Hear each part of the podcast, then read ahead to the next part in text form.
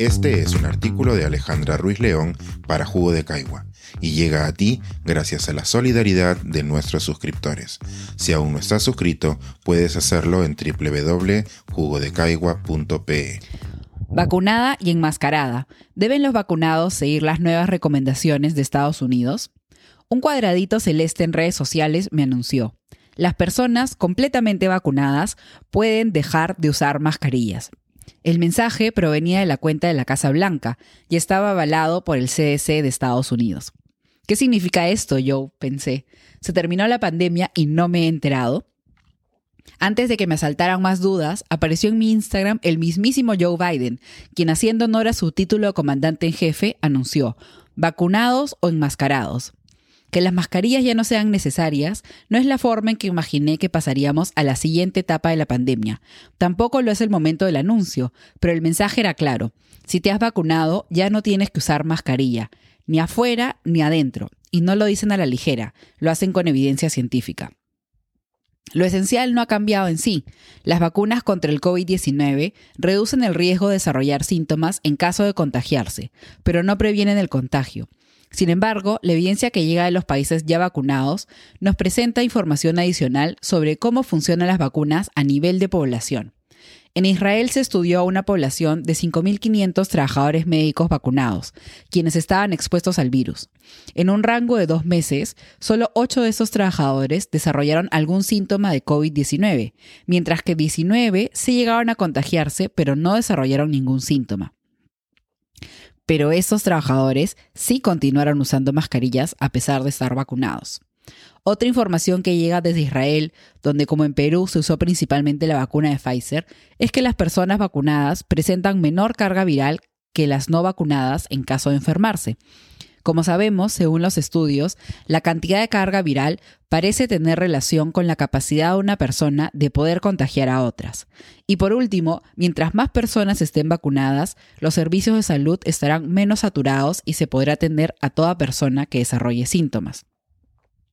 Esto es cierto y hay consenso científico al respecto, pero muchos expertos no han celebrado el anuncio estadounidense como se esperaba, porque la ciencia no es una, son varias, y porque la realidad de cada país, ciudad y persona son distintas.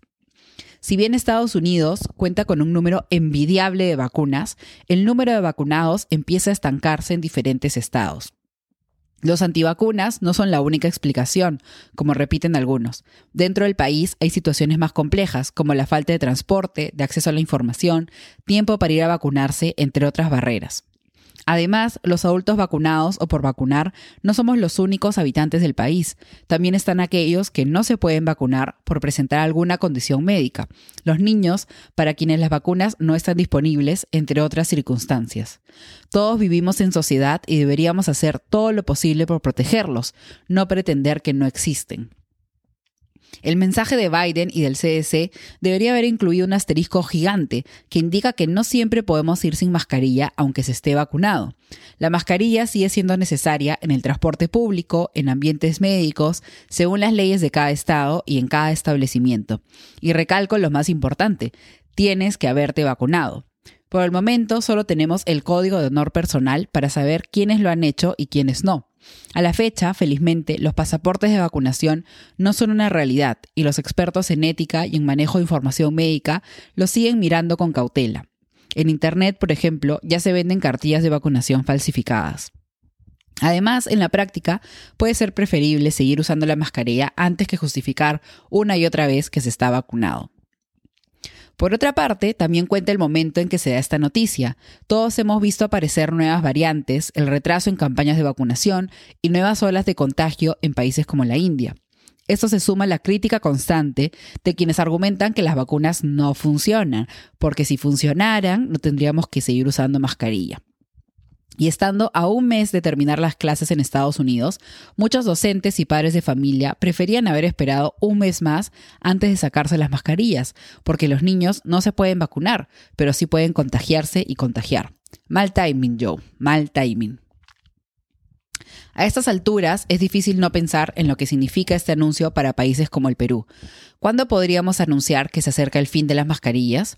Según el ministro Ugarte, en las próximas semanas se empezará la vacunación para los mayores de 60 años, es decir, aún nos faltan todos los de 50, 40, 30, 20 y adolescentes.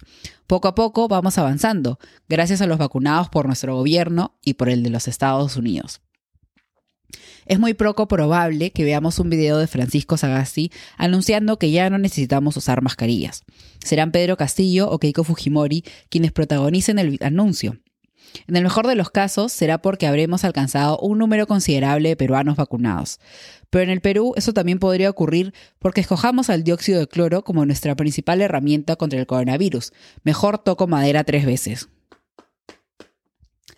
Espero, sinceramente, que pronto llegue el momento de dejar la mascarilla para volver a ver sonrisas, pero esta sensación de libertad no debería alcanzarse a costa de los niños, a quienes no se pueden vacunar, de nuestro personal de salud, que también necesita un descanso, ni de las familias que aún luchan contra el coronavirus.